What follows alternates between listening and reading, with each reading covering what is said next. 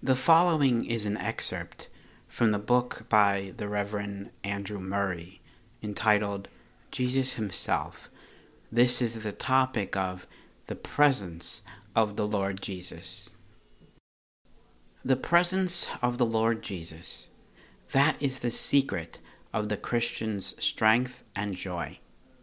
You know that when he was upon earth, he was present in bodily form with the disciples.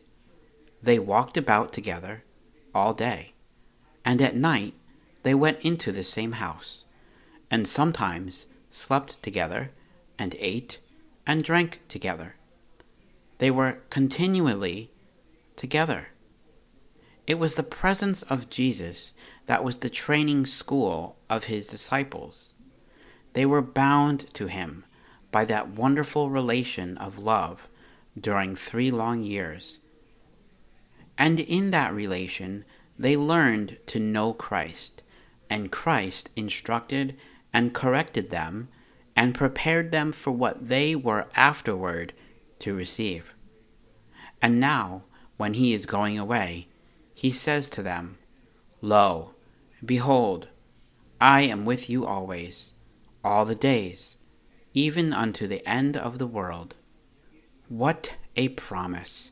And just as really as Christ was with Peter in the boat, just as Christ sat with John at the table, as really can I have Christ with me.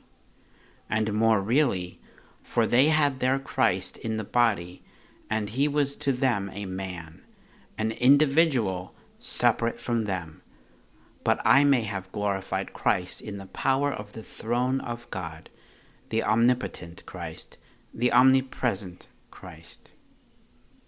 You say, Is it really possible for a man in business, for a woman in the midst of a large and difficult household, for a poor man full of care?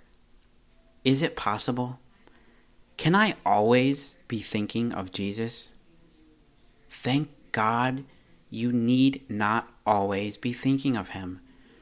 You may be the manager of a bank, and your whole attention may be required to carry out the business that you have to do. But thank God, while I have to think of my business, Jesus will think of me, and He will come in and will take charge of me. That little child three months old, as it sleeps in its mother's arms, lies helplessly there. It hardly knows its mother. It does not think of her, but the mother thinks of the child. And this is the blessed mystery of love that Jesus, the God man, waits to come into me in the greatness of his love. And as he gets possession of my heart, he embraces me in those divine arms and tells me, My child, I, the faithful one, I, the mighty one, will abide with thee, will watch over thee, and keep thee all the days. He tells me he will come into my heart so that I can be a happy Christian, a holy Christian, and a useful Christian. When Jesus said to his disciples, Lo, I am with you always, he meant it in the fullness of the divine omnipresence, in the fullness of the divine love. And he longs tonight to reveal himself to you and to me as we have never seen him before. My dear brothers and sisters, I love talking with you as if you were with me. And in fact, I do feel as if you are with me when I'm speaking.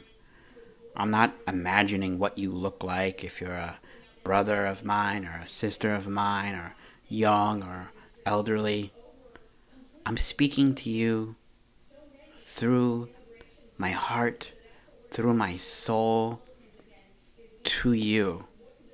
I am speaking to you right now but I don't see you, and you don't see me, but you do but you do hear me. This excerpt from this great book by Andrew Murray begs me to ask the question Do I really believe that Jesus is with me right now?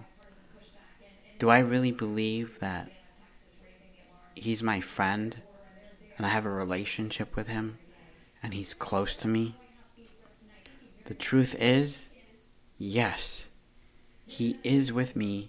He is with you right now. Right now. He is with you whether you believe it or not. Oh, wait. No, it's not whether you believe it or not. He's with you. And if you do believe it, I ask that you respond when He speaks with you. I ask that you respond when you have a feeling to go read your Bible, to go read it with caution and care and persistence and energy and power and love and enthusiasm and with grace and sincerity and with hope and with truth and with dedication and with the knowing and with the responsibility that when you're learning the Bible, when you're reading it, you're learning about God Himself. You're learning about His character. You're learning about things that He's done things he promised that he will always do.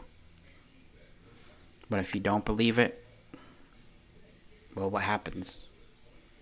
Well, I think not believing it means that you're not going to respond to him. You're not going to care to listen. Even if you did hear from him, you would ignore him. You would not obey him. You would not love him. You would not care about him. You would not understand what he did for you you would not understand or know your own salvation. You would not care for his children, my brothers and sisters. You would not want to grow. You care nothing about the future. You would have no hope. You would have no love. You would have no truth. You would have no open honesty with yourself or with God or with anyone. I don't want to live like that.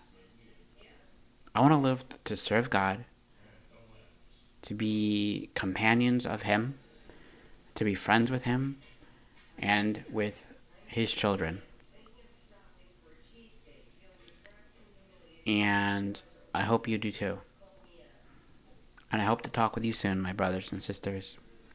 And as always, a reminder Praise Jesus is not just the name of this podcast I intend to speak of my love and trust in our Lord and Savior to teach, learn, glorify, and praise Jesus. May God be with you all. he already is.